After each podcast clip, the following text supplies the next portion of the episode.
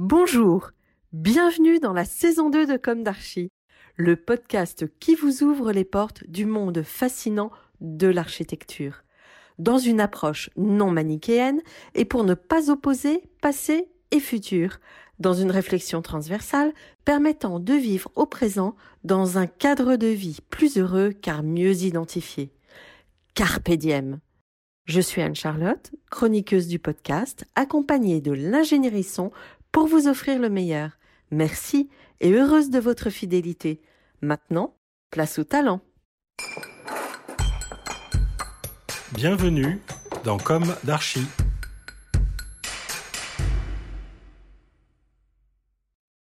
Chers auditeurs, ravis de vous retrouver aujourd'hui en compagnie d'Antoine Vallée et Guillaume de Martinis.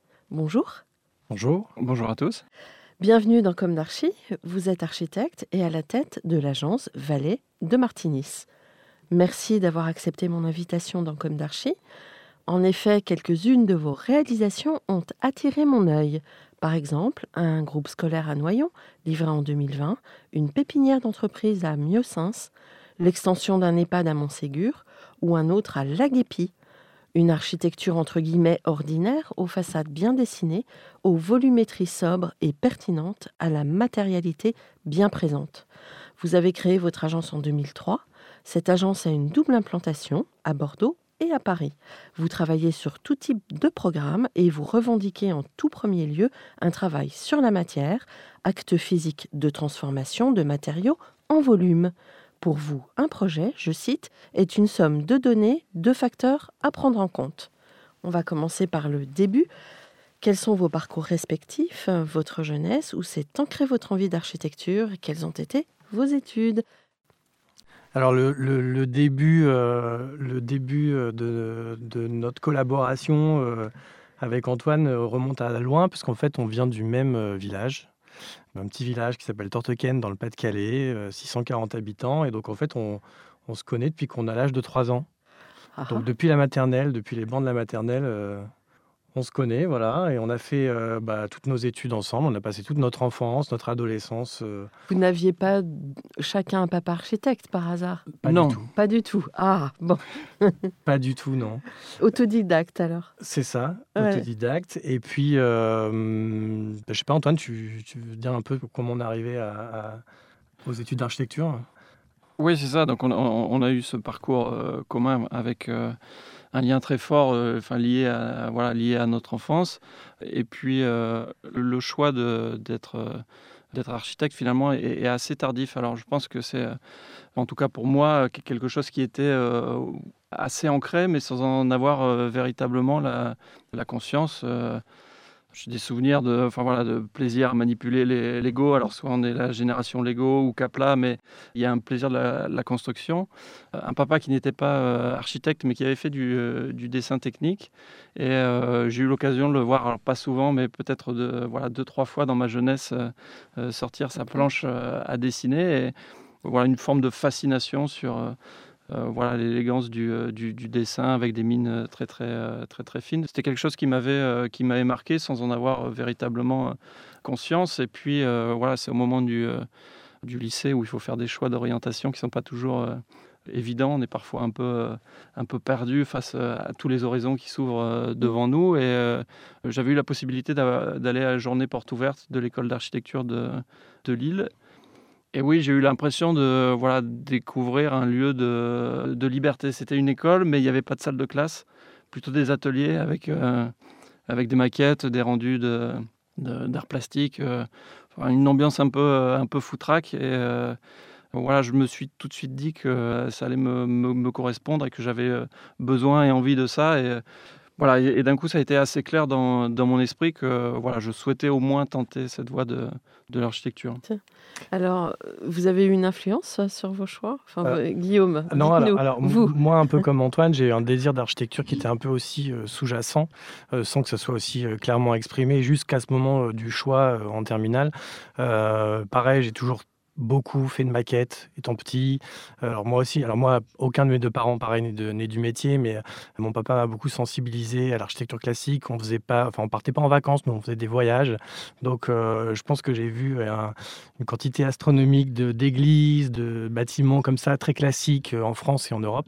Et je pense qu'en fait, ça, ça m'a sensibilisé à, l'architecture. Alors, pas à l'architecture telle que nous, on peut la, la pratiquer aujourd'hui, mais plutôt à l'architecture classique. Voilà, historique. Historique, voilà. Et en effet, au moment, au moment du choix, euh, au printemps, en terminale, quand on doit faire nos choix pour l'année d'après, bah, Antoine, moi je m'orientais en fait plutôt vers euh, l'histoire de l'art et l'archéologie.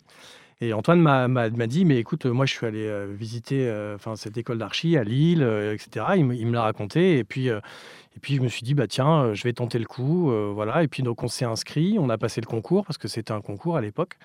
Et puis on a été retenu et, euh, et, voilà comment on a commencé euh, à Lille, à l'école de Lille. À l'école d'archi de Lille, ouais, c'est ça. Mm.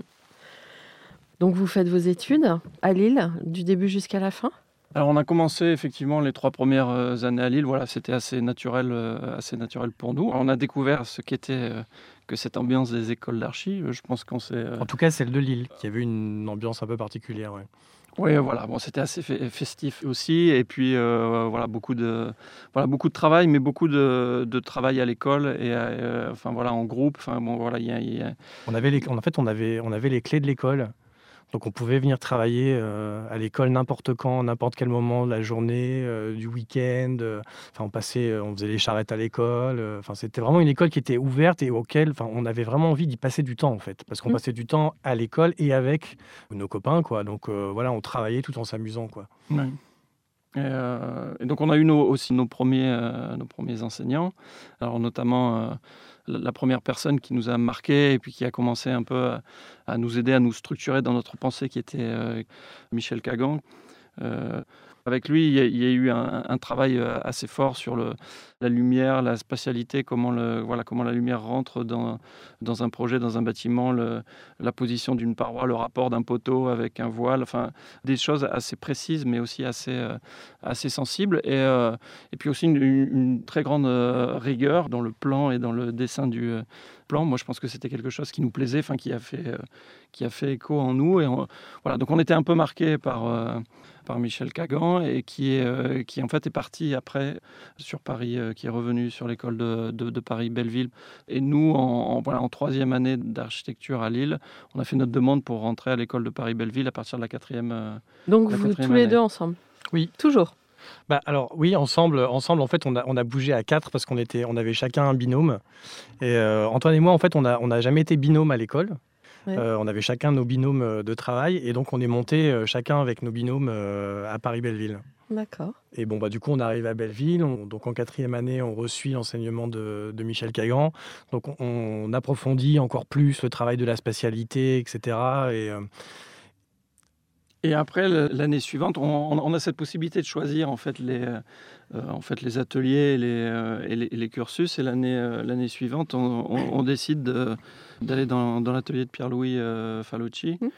Qui est voilà, donc la deuxième personne qui a marqué notre, notre parcours. Alors, dans une certaine continuité avec le, le, travail de Michel Cagan, mais avec une, un rapport euh, au site et, euh, et, au paysage beaucoup plus, fort. Voilà, beaucoup plus fort chez Pierre-Louis. C'est ce qui, en fait, nous avait manqué un petit peu pendant tout notre cursus précédent en fait. C'est-à-dire qu'à chaque fois on était quand même sur des projets où on travaillait le projet en lui-même mais assez décontextualisé. Et en fait on avait un moment ce besoin de se confronter au site et Pierre-Louis Falucci offrait cette opportunité en fait. Mm. Alors après vous passez votre diplôme la même année? On passe le diplôme la même année. Alors effectivement, on travaillait euh, souvent euh, dans les ateliers euh, en binôme du fait de, de l'ordre alphabétique. on n'était pas ensemble. Donc moi, j'étais en binôme avec Nicolas Toury. Donc j'ai passé mon, mon, diplôme en 2000.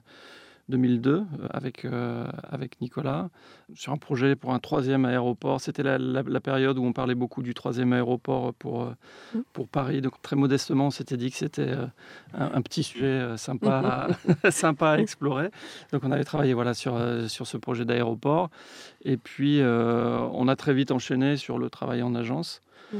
Donc moi, j'ai commencé à travailler chez Pierre-Louis euh, Falucci euh, sur euh, notamment le, projet du musée du Struthof, qui était à l'époque en, construction. Donc c'était une, expérience très riche de, débuter tout de suite sur le chantier. Ça faisait un saut par rapport à ce qu'on avait vécu à l'école. Parallèlement, Nicolas, lui, avait euh, choisi de travailler dans d'autres agences, mais on a continué à faire en fait des concours, euh, des concours ouverts, notamment l'Europan, euh, à côté de notre travail en, agence. Et voilà, on a eu la chance d'être lauréat de l'Europan 7 en 2003. Mhm. Donc on a monté tout de suite votre agence. Tout de suite notre agence. Alors avec voilà Nicolas Toury qui était mon mon premier associé et alors on s'est lancé tout de suite euh, en imaginant que, euh, la commande euh, liée à l'Europan allait, allait, allait, allait démarrer voilà, rapidement, qu'on allait crouler sous le travail. Euh, Ce n'était pas le cas. Euh, on a peut-être un peu précipité les choses. Et en fait, euh, Guillaume, qui lui était en, agence chez Badia Berger, mais je te laisserai voilà, développer, nous a mis en relation avec Bernard Ropa, qui est, je pense, voilà, le troisième architecte qui compte beaucoup pour moi, qui nous a donné l'opportunité de travailler en freelance avec lui, donc avec beaucoup de, beaucoup de souplesse, mais surtout, je pense, qui a fait que cette agence qui était euh, naissante, euh, assez fragile. Euh, ben voilà, on a, enfin, on a trouvé quelqu'un. qui avait pu démarrer. on a démarré un peu sous son aile. Il nous a fait confiance sur, sur beaucoup de projets. On en a fait quelques-uns, quelques concours avec lui. C'était des moments un peu, un peu magiques parce que voilà, c'est le début de, de l'aventure.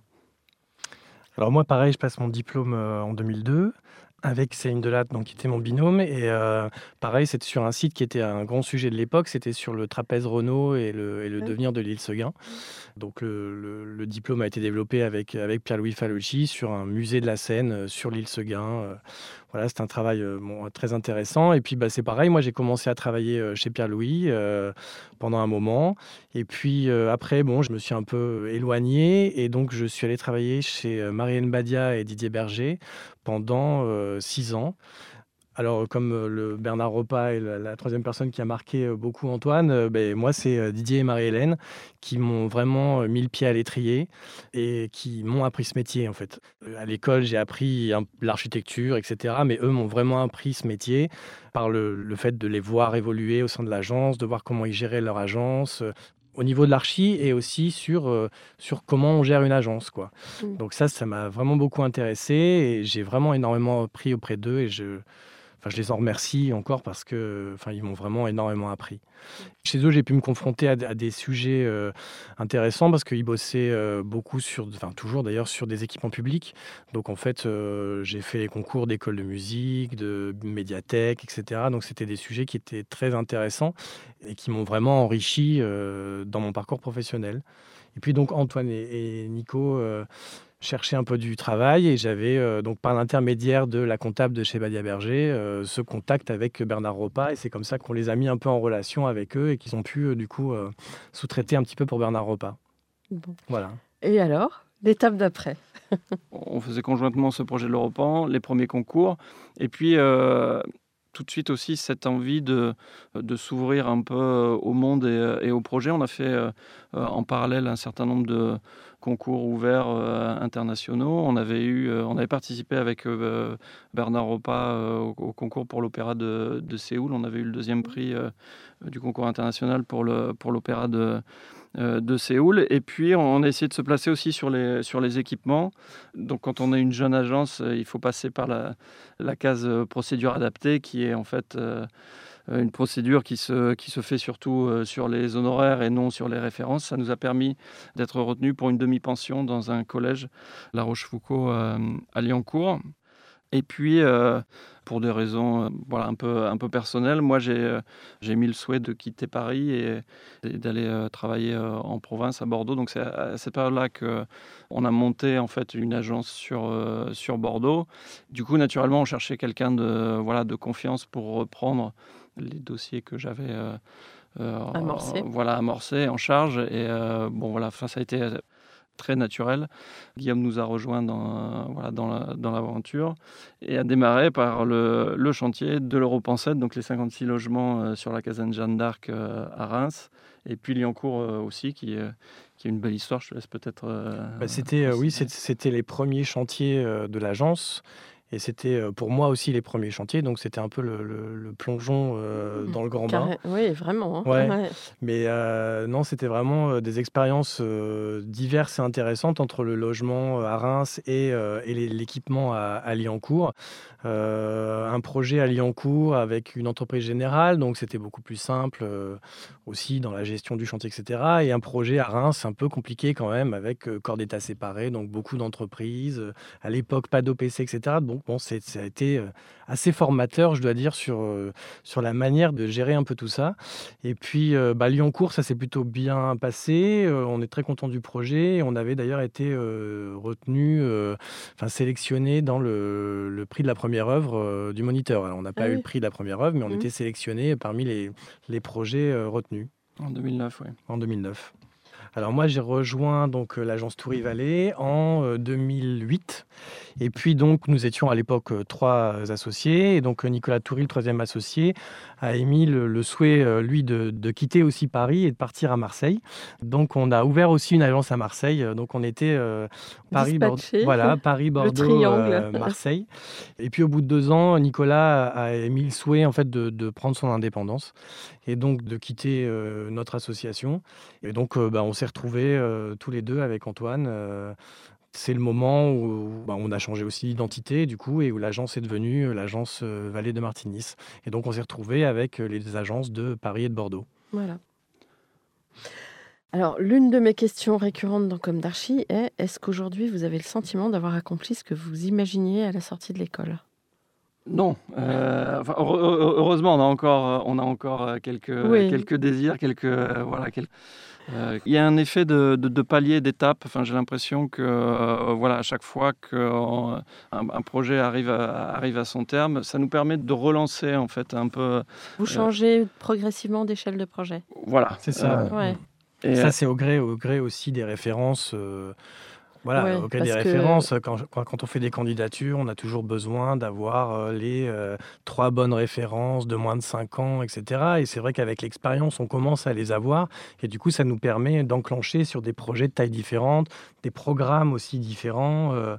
Mais oui, je rejoins Antoine sur le fait que voilà, on n'est pas au bout et on a encore des envies. Et, on a des envies d'équipements sportifs, par exemple, sur lesquels on n'est pas encore forcément aujourd'hui voilà, il y a des thématiques qu'on n'a pas encore abordées et sur lesquelles on aimerait bien aller en fait. Alors justement, est-ce que euh, vous pouvez aujourd'hui nous raconter l'histoire de vos projets? Vous avez déjà un petit peu commencé, mais quand vous vous associez vraiment tous les deux, sur quoi vous travaillez après euh, cette progression petit à petit euh, et ce changement d'échelle de projet? Oui, on a, réalisé de nombreux projets depuis euh, voilà, maintenant une vingtaine d'années. on n'a pas fait le compte, mais il y, a quand même des projets un peu marquants. On a abordé tout à l'heure l'Europan, donc forcément ça nous a permis de mettre voilà, le le pied à l'étrier. On a eu le euh, Liancourt avec la nomination euh, au prix de, la première œuvre. Et à chaque fois, ça nous a permis soit d'accéder à la commande de logement. Liancourt, les petits commençaient à travailler sur les petits, les petits équipements.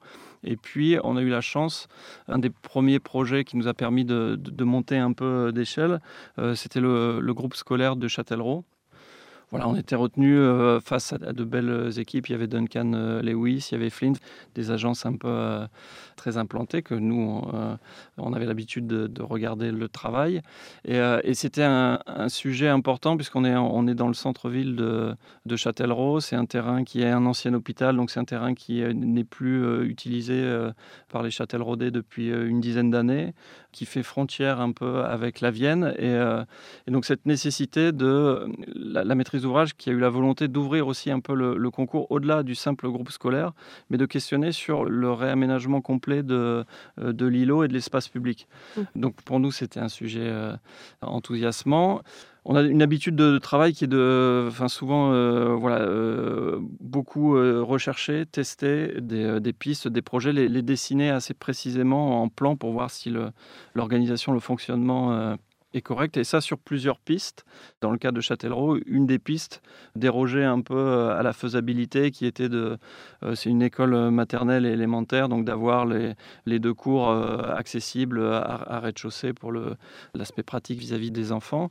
Et dans une des hypothèses que l'on avait fait, on avait dérogé en, en organisant l'école sur deux niveaux, donc à, chaque niveau son école et à chaque école sa cour de récréation, ce qui nous permettait à la fois d'avoir un euh, un projet beaucoup plus compact et, se libérer de l'espace pour travailler tout l'aménagement de, de l'espace public et puis aussi d'orienter les deux cours sur la Vienne.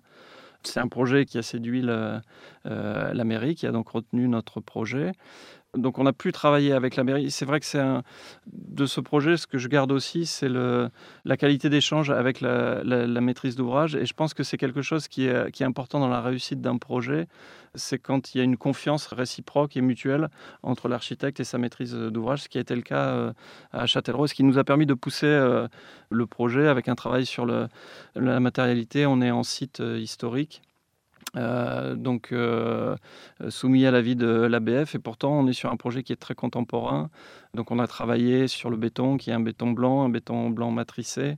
On avait repris les, euh, pierres existantes avec l'entreprise de, de Gros œuvres pour, euh, trouver la teinte du, euh, béton qui se rapprocherait au mieux de la pierre existante sur le site. Travailler sur le métal oxydé, enfin, il y, a toute une histoire de les manufactures d'armes à Châtellerault. Donc on, on, avait mis un peu tous ces éléments de, voilà, tous ces éléments de contexte et puis surtout la réussite de l'espace public qui a permis de réagrafer en fait la place de l'hôtel de ville et de ramener vers la Vienne avec un grand emmarchement qui descend sur la Vienne et un espace qui est vivant parce que on sait que par exemple euh, voilà maintenant quand il y a des mariages ben, parfois c'est sur cet emmarchement qu'on vient faire la photo avec euh, avec toute la famille euh, sur très intéressant ça mmh. Détournement d'usage. C'est ça, voilà. Mais voilà, ça montre que ça fonctionne et que les gens s'accaparent l'espace public. Quoi. Alors ensuite, quel autre projet? Bah, Suite à, enfin bon, euh, je pense que Châtellerault a en effet débloqué un petit peu un, stade de projet. Donc on, a, on accède ensuite à, des projets un peu de taille euh, équivalente euh, et supérieure. Donc on continue à travailler sur le, sur le scolaire. On, accède aussi aux commandes de, de, bâtiments de soins, type EHPAD, voilà, sur lequel on travaille toujours aujourd'hui. Et puis dans l'évolution aussi un petit peu de l'agence, à un moment, on a, on a essayé aussi de de candidater à des concours euh, à l'étranger, dont un projet de musée à Budapest, qui était donc un concours international euh, qui avait été lancé donc pour le grand parc euh, de Budapest qui s'appelle le Városliget, dans lequel il souhaitait construire quatre musées quatre musées en même temps pour, pour oui, relancer un petit peu un, un tourisme culturel à Budapest. Et donc on fait ce concours à un moment où on a un petit creux à l'agence et euh, on se dit bon bah on y va, mais on y va, euh, on y va vraiment quoi. On fait ce concours euh, parce que bien sûr c'est un concours non rémunéré, donc quelque part c'est un investissement mmh. pour l'agence. Donc on fait ce concours vraiment comme un concours classique et puis on se retrouve donc shortlisté parmi six autres agences sur le concours donc du musée d'ethnographie pour lequel on a on a sur combien de candidatures? Alors, au global, sur les quatre musées, je crois qu'il y avait 450 candidatures, donc on devait être à une centaine de candidatures sur le musée d'ethnographie. Donc c'était pas euh, juste des candidatures, c'était on rendait vraiment un projet d'archi. Hein. Mmh. Donc euh, à ce moment-là, le maître d'ouvrage nous demande de nous structurer un peu et de, parce qu'à l'époque on n'était que nous archi à bord, donc on a on a fait appel à. Je, je me permets juste de préciser, on était aussi avec deux deux confrères. Oui, avec euh, l'agence DID, DID Architectes. Architectes qui partageaient nos, nos locaux à, à, Bordeaux. Voilà, enfin, donc c'était euh, c'était un concours à, quatre mains avec euh, Henri de Sevin et Marine Divisia. Oui, c'est vrai. Et puis donc, euh, donc on fait appel à des bureaux d'études, donc Terrel, Bordaspero, Adrien Gardère, muséographe, Franck Boutet pour l'environnement. On monte une vraie équipe, on approfondit un peu le, le rendu d'une deuxième phase de concours. Et puis en fait, il se trouve que bah, en décembre 2014, on est lauréat, donc on va à Budapest pour la proclamation des résultats et à notre grande surprise, on est lauréat donc du concours international d'un musée d'ethnographie. Euh, bon, je crois qu'on n'en croit pas vraiment euh, nos yeux ni nos oreilles. Euh, voilà. C'est un peu surréaliste, ouais. sachant aussi que les autres lauréats pour les, trois autres musées sont sous Fujimoto, Sejima, et puis l'agence Costi, qui est une des grandes agences hongroises. Donc, Oui, on a un peu l'impression d'être le vilain petit canard qui s'est invité un peu à la fête. Non, non, moi je dis que j'ai une très bonne intuition en regardant votre travail et en vous invitant. je pense qu'il y a un vrai truc. non, non, mais c'est vrai. Euh, très sincèrement, et de toute façon, vous avez été choisi donc sur votre projet. Oui, bien sûr, c'est le projet de musée. Oui, c'est le projet de musée. Oui, parce que mm. voilà, euh, c'était un concours anonyme en plus, donc euh, donc on a vraiment été choisi sur le projet. Et puis bon, malheureusement, après six mois de négociations âpres avec bah, l'État hongrois en fait, mm. en hongrois, hein, parce que c'était la langue qu'on n'avait même pas le droit de parler français, c'était un peu compliqué. À deux jours de signer notre contrat, en fait, on nous a appelé pour nous dire que le projet était annulé, qu'il serait euh, euh, délocalisé à un autre endroit. Euh, donc ce projet, au final, ne, ne s'est pas fait. Avec aucun des lauréats Avec aucun. Alors si, c'est-à-dire que sous Fujimoto, euh, le mmh. projet est en chantier. Mmh. Euh, pour les deux autres euh, musées, je crois qu'aujourd'hui, c'est aussi un peu tombé à l'eau. Il y a vraiment que sous Fujimoto qui, qui, est en train de réaliser le projet, qui va bientôt être livré. Et puis donc ils ont relancé un concours international pour le musée d'ethnographie, dans lequel ils avaient invité Big, Adid. il me semble qu'il y avait l'agence Perrault aussi en France. et puis une agence hongroise. Et il se trouve que par hasard, c'est l'agence hongroise qui a gagné. Voilà. Donc, euh, on nous a bien fait comprendre que c'était un peu. Euh, voilà, le, musée était un musée sur l'ethnographie hongroise et que que ce soit des architectes hongrois qui le réalisent, euh, c'était un souhait euh, politique. Mm. Donc voilà, ce projet ne s'est pas fait, mais nous, ce projet nous a permis euh, d'avoir une référence culturelle sur un projet conséquent et ça nous a permis d'accéder ensuite à un autre type de commande en France grâce à cette référence. Donc on a pu accéder à une autre échelle de, de projet. Mm-hmm. Et donc là, vous, on en est où dans le temps euh, Donc cet accès à une nouvelle commande, ça se concrétise de, de quelle manière? Alors, on a été notamment retenu euh, pour un gros projet euh, pour la CCI Paris-Île-de-France, mhm. qui est un projet d'une école de e-management ITESIA à Pontoise, qui a un projet de 6000 m2 de salle informatique, etc. Enfin, c'est dédié à, des écoles d'ingénieurs. Et ce projet est en cours de livraison, là. Les étudiants sont déjà rentrés. C'est un projet qui se termine euh, et euh, sur lequel on va bientôt pouvoir montrer un peu, euh, un peu de quoi il ressemble. Bon. je crois aussi, on va l'évoquer rapidement, vous avez été associé sur un, euh, un projet à Marseille avec Kengo Kuma, c'est ça? Oui, c'est ça. C'était euh, au, début de voilà au début de l'agence, suite euh, au concours international que l'on avait fait pour l'opéra de, de, Séoul avec Bernard Ropa. Effectivement, comme c'est le début de l'agence, il y a des périodes où euh, il n'y a pas vraiment de travail euh, rémunéré, on va dire. Donc euh, mm. il y a du temps libre et, donc ce temps libre, on l'utilisait pour faire des, des concours internationaux ouverts. Donc on, en avait fait pour la chaussée des géants en Irlande, on, on, a fait plusieurs comme ça. Et, et, ça nous a permis de nous ouvrir un peu voilà, sur l'extérieur, un peu, un peu à l'international. Et, on connaissait euh, voilà, un, ancien camarade de, voilà, de, euh, d'études qui, euh, qui travaillait chez Kengo Kuma, qui, qui, a pu nous mettre en relation. en, relation. Et donc on a, C'est Nicolas Moreau de l'agence Moreau Kuzunoki. Ah oui, d'accord. Voilà, ce qui nous a permis de candidater avec Kengo Kuma, d'être retenu sur le FRAC de, de, de Marseille, de faire le, de faire le concours. De... Alors c'est rigolo parce que c'est un travail, euh, finalement c'était un travail quasiment H24 euh, parce qu'on est en parfait décalage horaire avec le Japon. Et, euh, donc nous on, travaillait sur le projet la journée, le soir on envoyait les fichiers au, Japon et on revenait le lendemain matin. Chez Kengokuma, il nous avait fait trois maquettes de, ce qu'on avait dessiné en plan. Donc tout avait été contrôlé, vérifié et, on avançait du coup à une vitesse un, peu voilà, un peu folle. Il y a une capacité de, de, euh, production, de, production, de travail en fil continu. en fil continu. C'était mm. euh, voilà, ouais, c'était pareil. C'était un, moment un peu à part, euh, entre parenthèses, qui reste une, une bonne expérience. Mais on n'a pas poursuivi. C'est-à-dire que derrière l'agence Kengokuma était lauréate de, plusieurs projets en Europe et voilà, a monté son antenne, son antenne française. voilà, française, parisienne. Et, et assez naturellement a repris le lead sur les projets. On était nous aussi une, une petite, voilà, une petite structure.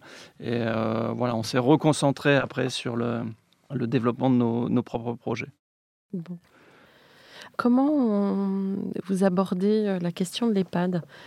Je pense que ce sont des sujets intéressants dont il faut parler, qui font partie de la vie de tous les jours. Là, en pleine pandémie, on a vu que c'était très compliqué. Mm. Oui, il y a plusieurs, euh, voilà, il y a plusieurs, euh, il y a mm. plusieurs sujets. Alors c'est pareil, on, est amené maintenant à travailler sur de nombreux EHPAD du fait de nos, euh, de nos référencements. Donc on a une, aussi une réflexion qui se met en place de projets, voilà, qui s'enrichit de projet en projet, puisque à l'origine on n'est pas spécialiste de, de ces questions. Mais bon, c'est un sujet sur lequel de toute façon tout le monde se projette plus ou moins, à, mm. plus ou moins, à plus ou moins long terme c'est vrai que euh, la première fois qu'on rentre dans un EHPAD, moi très sincèrement, euh, la première fois que je suis rentré dans un EHPAD, c'était pour une, visite, pour un lancement de, de concours. J'avais jamais eu euh, l'occasion dans ma vie d'aller en, EHPAD. Et c'est vrai que c'est, y, a un côté un peu, un peu saisissant et, on voit qu'il y a beaucoup de problématiques à gérer. Alors effectivement, la clarté des locaux, la distribution des espaces. il y a beaucoup de personnel qui travaille dans les EHPAD. On les voit courir euh, dans toutes les directions. Donc on sait que c'est un sujet qui est important. On essaye toujours, nous, d'entretenir et de maintenir un lien avec l'extérieur. La première impression que j'ai, moi, c'est que ce sont souvent des espaces un peu, euh, un peu fermés, mais je pense qu'il y a une il y a une idée, un bon sentiment de protection. voilà, À la fois pudeur et protection. Voilà, mais il me semble qu'il faut qu'on puisse garder un lien avec l'environnement extérieur, avec ce qui nous entoure. C'est ce qui nous permet de nous maintenir un peu, un peu éveillés et, de continuer à avoir cette envie de pouvoir échanger avec les autres. Alors je sais qu'on a, une, voilà, on a une, une, attention particulière à comment on va pouvoir avoir accès à librement euh, à l'extérieur. Alors on a notamment travaillé sur des, unités Alzheimer où, il y a des problématiques un peu plus... Euh, euh, oui, c'est-à-dire que sur les unités Alzheimer, l'extérieur est un extérieur qui doit être contrôlé en fait oui. Euh, sont des personnes qui ont euh, des, qui déambulent, voilà, qui, voilà, qui déambulent. Donc, éviter les angles, éviter les cul-de-sac. Il faut pouvoir leur mm. proposer un parcours euh, mm. dans lequel ils vont pouvoir déambuler, ce qui les apaise. Mais, mais voilà, il faut aussi ces espaces extérieurs vers lesquels ils puissent aller sans un besoin de surveillance particulière qui nécessite à chaque fois d'avoir du personnel en plus, ce qui n'est malheureusement pas possible. Donc, on a, on a plusieurs projets qui, voilà, qui travaillent autour de la question du, du patio pour à la fois amener de la lumière à l'intérieur et donner un libre accès euh, à un espace extérieur. Après, il y a des jardins euh, thérapeutiques qui sont à l'extérieur du, euh, du, bâtiment avec des moments d'ouverture spécifiques. Et puis, il y a aussi la question du personnel et des flux. On sait que c'est un travail qui est, voilà, qui est très dur pour les équipes qui sont sur place. Et là encore, on a, nous, toujours plaisir à travailler le, plan, à essayer d'avoir un plan clair qui fonctionne simplement. Et les projets d'EHPAD nécessitent ce travail on a plaisir et on passe du temps à essayer de, voir quelle est l'organisation qui permettra de limiter à chaque fois les distances pour le personnel parce qu'on sait aussi qu'il faut que le personnel soit dans des conditions euh, voilà, optimales, confortables Mm. pour aussi euh, être dans les meilleures dispositions pour faire les soins. Quoi. En fait, je pense mm. qu'on a eu cette chance de, de commencer par des réhabilitations d'EHPAD. Et donc, du coup, on a pu se confronter à ce qui ne fonctionnait pas dans ces établissements. Et ce qui a poussé notre réflexion sur, en effet, toutes ces gestions de flux, de lumière, le travail sur la chambre aussi, qui est un travail très important parce que c'est, le, c'est l'endroit où va passer la majeure partie du temps le, le, patient. Donc, euh, tout ce travail de la chambre, la matérialité même au sein de la chambre, la position du lit, la position de la fenêtre par rapport au lit, parce que le, patient va passer énormément de temps dans son lit, donc euh, d'essayer de gérer des vues, des, points de vue, des cadrages depuis le lit quand la personne est allongée. Enfin, c'est un travail qu'on a bon, mis en place forcément au fur et à mesure de, des projets, mais sur lequel on attache une grande importance. Quoi. Mmh. Est-ce que vous avez développé l'idée de maison, de se retrouver un peu comme chez soi? Non? Il y a quand même cette notion de, que ce soit sur les projets d'EHPAD ou même sur nos autres projets euh, d'hébergement de, soins, euh, type euh, foyer d'accueil médicalisé, etc., de, de poupée russe un peu, enfin de poupée matrioshka, c'est d'avoir la chambre qui elle-même est au sein d'une unité, l'unité est au sein d'un autre établissement, etc. Il y a, cette espèce de degré d'intimité qui va dans un sens ou dans un autre. Et ça, c'est un, bon, ça c'est quelque chose aussi sur lequel on travaille. je pense par exemple à, une clinique médico-psy à Vitry, où bon là c'est pas pour des personnes âgées, mais c'est pour plutôt des adolescents qui ont des difficultés psychologiques, dans laquelle il est important de, de retrouver quand même une domesticité en fait. C'est de que chaque euh, enfant, chaque adolescent puisse se sentir dans un chez-soi au sein d'un ensemble beaucoup plus grand. Et donc ça, ça passe en effet par le travail de la chambre, l'appropriation du lieu, sur des points de rencontre, des salons, enfin ce, genre de lieux qui permettent de euh, bah, à la fois de s'isoler dans un chez-soi tout en participant à une vie collective euh, liée à un établissement public. Vous vouliez ajouter du coup quelque chose sur vos projets? Sur, euh, sur la manière dont on conçoit, par exemple Ou, sur un projet, comme vous voulez. Ouais. Bah, c'est vrai que nous, on a, on a, bon, déjà, on a un peu cette particularité, en effet, d'être sur deux sites différents. Mm. Donc, pour euh, garder quand même une homogénéité de, de, travail et puis le, garder le plaisir de travailler ensemble, euh, Antoine et moi, c'est vrai que donc les projets en concours sont répartis géographiquement, donc euh, voilà, entre, entre Paris et Bordeaux, mais on les travaille vraiment ensemble. C'est-à-dire que ce soit Antoine ou moi, on a un peu le lead sur le projet, forcément, par rapport à, à, sa localité, mais ensuite, on travaille en collaboration euh, Votre réflexion est commune, en fait. C'est ça, voilà. La, réflexion est commune, euh, on échange énormément et puis on a en fait euh, l'avantage de cette bipolarité, c'est que bon bah, celui qui est en responsabilité sur le concours, bon il est dans le programme, il est dans le vraiment dans le concret et en fait quand l'autre arrive sur le projet, il a un regard frais et neuf. Mm qui permet aussi de, par moment de re-questionner le projet, de se dire ben, euh, essaye cette solution-là, essaye, essaye, cette piste-là. Ça permet vraiment de se réinterroger et je pense que ça, ça enrichit à chaque fois euh, nos concours. Ça nous permet aussi très souvent de re-questionner aussi les faisabilités de, des programmes en se disant bon bah la première attitude va être de dire bon bah voilà on, étudie un peu ce que le maître d'ouvrage a, plus ou moins proposé. Et puis l'autre va dire mais non essaye une autre voie essaye autre chose. Et à ce moment-là on prend la décision aussi de dire bon bah on y va on tente le coup euh, on voit si ça marche ou pas. Et c'est euh, cette bipolarité euh, nous permet ça en fait oui, ça permet de faire rentrer de l'énergie sur le concours quand on est un peu trop focus sur le cahier des, sur le cahier des charges. Il y en a toujours un qui a le recul. C'est ça. voilà, pour, euh, Et on fait aussi participer euh, nos collaborateurs. Justement, j'allais y venir à la composition de votre équipe. Vous êtes une dizaine de personnes C'est ça, oui, on a neuf collaborateurs aujourd'hui. Ouais. Et ils sont tous d'un côté ou moitié-moitié Cinq. en fait, on est, équi... ouais, on est équilibré. À à Bordeaux. On est équilibré en termes d'architecte. Et puis Antoine a notre assistante Stéphanie qui est avec lui voilà, qui a un poste très important parce que ce... candidature. Voilà, elle s'occupe ah essentiellement des candidatures et sans les candidatures, on n'a pas de travail aujourd'hui. Parce qu'on on a, on a aussi un petit peu cette particularité, c'est que on fait euh, quasiment que du marché public. Mmh. Donc on n'a pas de, on a quasiment pas de commandes privées. Donc aujourd'hui, nous, on est dans ce système de candidature euh, et sans ça, euh, ben, on n'a pas de travail. Donc mmh. vous enseignez? Non. Non. Non. Bon.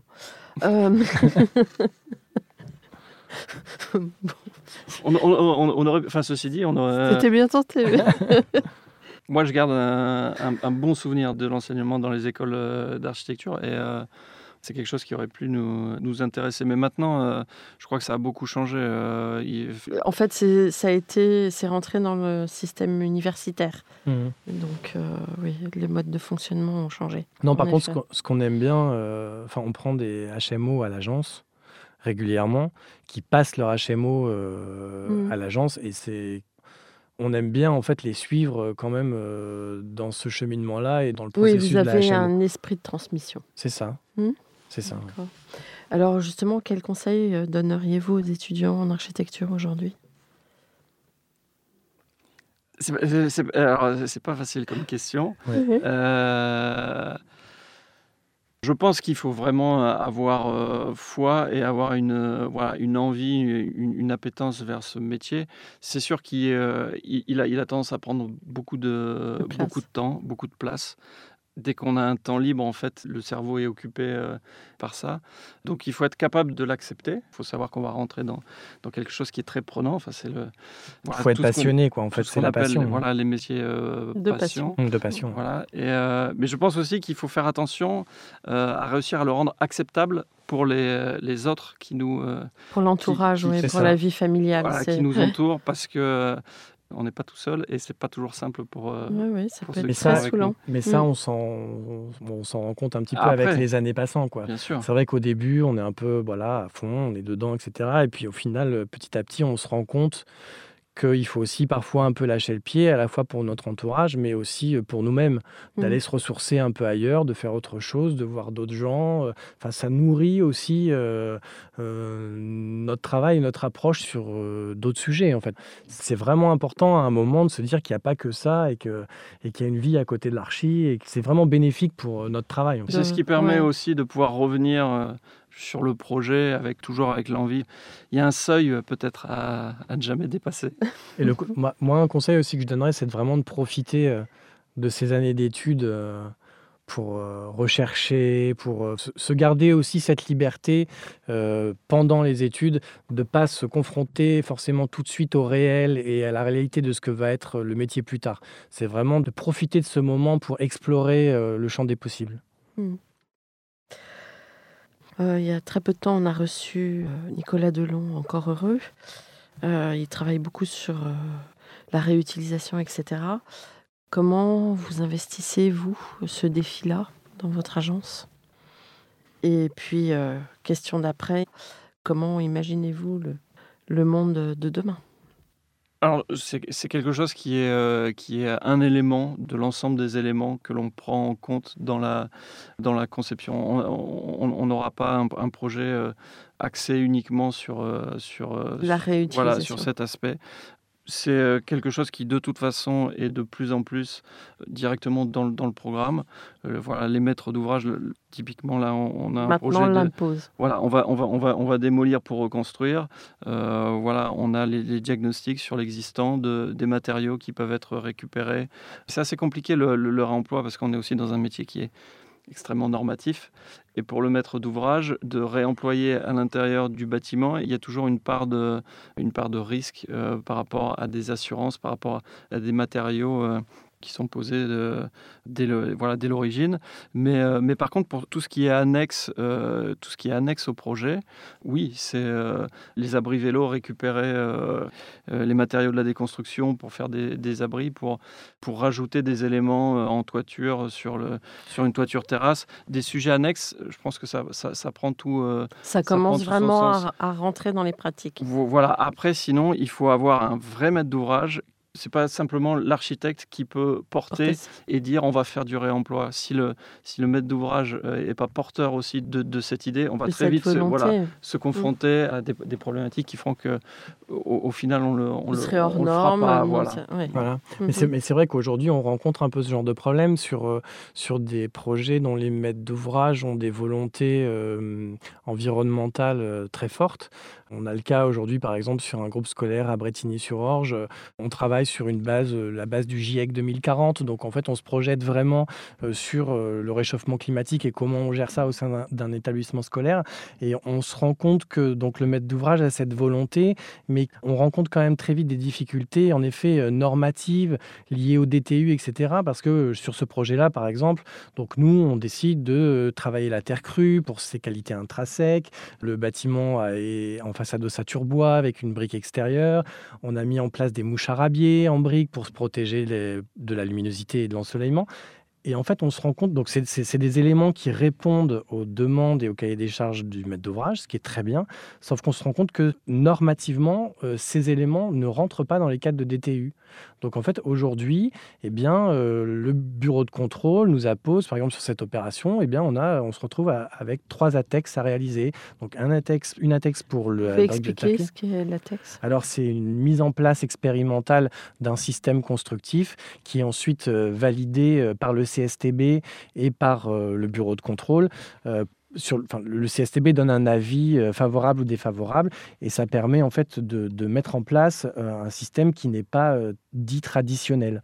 Mais Et- ça demande plus de temps. Ça demande plus de temps, c'est un investissement supplémentaire pour le maître d'ouvrage parce qu'à chaque ATEX, c'est un coût. Et, euh, mais c'est assez dommage parce qu'il y a cette volonté première, en effet, d'aller de, de, plus loin que ce qu'on fait aujourd'hui, ce qui est très bien. Et on est un peu freiné par ces éléments réglementaires. Enfin, S'entendre dire aujourd'hui par un, par un bureau de contrôle qu'un mouche arabier ou qu'un mur en briques de terre crue, ça n'est pas traditionnel, c'est un peu compliqué à entendre. On en est encore là? Oui, on en est encore là.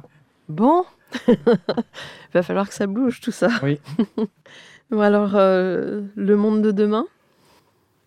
C'est justement euh, assouplir la norme Ah oui, oui, on peut, ça, on peut, on peut commencer. Mais euh, j'ai un peu peur parce qu'à à chaque fois qu'on nous parle d'un choc de, simplification, j'ai l'impression que tout devient plus compliqué après. Mais le monde de demain, c'est, on ne sait pas vraiment, c'est un peu compliqué. Après, moi, je, suis assez optimiste sur la capacité des, architectes à répondre aux, défis du monde de demain parce que notre méthode de, travail, de réflexion, qui est toujours, de, on, se questionne, on se re-questionne à chaque fois, on essaye d'aborder chaque problématique sous divers angles et voir ce qui est le plus approprié comme réponse. Donc, c'est un peu une, gymnastique, je pense, que l'on a. Et je pense qu'on a cette capacité à, euh, à nous renouveler, à, changer. Enfin, par exemple, nous, on est euh, peut-être la dernière génération euh, à avoir fait les études au Rotring et, et sur, et, et, sur Calc. On a commencé à travailler en agence sur de la CAO en 2D. Et puis là, l'agence est passée en BIM, sur, sur, sur Revit. Donc, en l'espace fin, finalement de 20 ans, je ne sais pas s'il y a beaucoup de professions euh, où on a eu un, double changement en fait des outils de, de travail. Mais, mais, effectivement aussi toutes les questions sur, euh, sur les, matériaux bio, biosourcés, sur, euh, tous les enjeux environnementaux. je pense que notre profession est, est prête à ces changements. L'impulsion, elle doit pour nous venir de, de la maîtrise d'ouvrage. C'est-à-dire qu'à un moment, il faut avoir conscience que tous ces éléments ont aussi un coût et qu'on n'arrivera pas à aller vers ce changement si on continue à avoir des coûts de, construction aussi bas. Enfin, je pense notamment au logement, qui est quand même euh, l'enjeu euh, de mmh. demain. Euh, on a vu avec voilà, cette crise, etc., ce qui nous manquait dans nos logements aujourd'hui. Mais si on continue de nous demander de réaliser des logements à 1200, à 1100 ou à 1200 euros du mètre carré, on ne va pas y arriver. La Caton Vassal y arrive en proposant d'autres choses et d'autres matérialités, mais euh, enfin, tous les maîtres d'ouvrage ne sont pas aussi ouverts que ceux qui ont permis à la Caton Vassal de réaliser leur, euh, leur projet. Donc euh, je pense que nous, architectes, on est prêts et je pense qu'on a conscience de, ce qu'il faut faire, mais il faut que l'impulsion, elle vienne de, la maîtrise d'ouvrage. Hmm. Vous en avez des références logement, en fait? On a quelques références logement, ouais, on a quelques références logement. On est en train de terminer un chantier à Mérignac. On a beaucoup travaillé oui, pour les bailleurs sociaux, à, une époque justement au début de l'agence où le système du concours fonctionnait encore pour ce type de, de commandes. Maintenant c'est vrai qu'il n'y a plus de concours. On avait essayé nous aussi d'être sur les équipements, donc euh, ça avait été un peu mis de, un peu mis de côté. Mais euh, voilà, oui, il y a les logements là à, Mérignac et on a envie de revenir un peu sur cette, cette question du logement. À l'origine, c'est aussi euh, voilà, le métier d'architecte, c'est mmh. avant tout de construire sa maison. Quoi. Ouais. Vous avez construit vos maisons? Non, pas encore. réhabiliter nos appartements. Voilà, c'est ça. Réhabiliter les appartements, mais pas construire encore nos maisons. bon, un mot de la fin? Euh, Qu'est-ce qu'on pourrait dire? Il y a peut-être un, un, outil de travail qu'on n'a pas toujours le temps de, de faire et d'utiliser, mais on, a souvent travaillé avec des maquettes bien que maintenant voilà, on, soit, on soit en BIM, donc tout est, euh, tout est en 3D, tout est sur ordinateur. Mais euh, on refait, toi tu as refait une maquette euh, voilà, dernièrement justement sur le projet de, de, de, Bretigny. Le, le projet de, de Châtellerault, on l'avait complètement fait voilà, sur une maquette de mètres par 3. La maquette, c'est l'avantage de travailler à la fois le, le plan, la coupe, l'élévation, la volumétrie, les matériaux, la lumière, sur un seul et même document, qui en plus est, physique, donc qui reste, qui est mhm. posé dans, dans l'agence. Même quand on fait autre chose, quand on est dans une réunion, et puis voilà, il y a toujours un moment où, euh, où l'esprit euh, vagabonde et on regarde la maquette et petit à petit on abandonne un peu euh, le sujet de la réunion et, et, on commence à régler des problèmes et, et, à faire du projet rien qu'en regardant le, la maquette, ce qui n'est pas possible avec des, des, fichiers informatiques qui sont rangés sur, sur un serveur. Donc, C'est quelque part rester les pieds ancrés dans la réalité? Voilà, c'est ça. C'est ça? en tout cas, on ressent une belle humilité dans votre parcours, dans votre travail. Et moi, je vous souhaite bah, le meilleur. Et j'espère pour vous un projet quand même culturel. Merci. Merci. Merci. Merci beaucoup et à bientôt sur Comme d'Archie. Au revoir. Au revoir. Au revoir.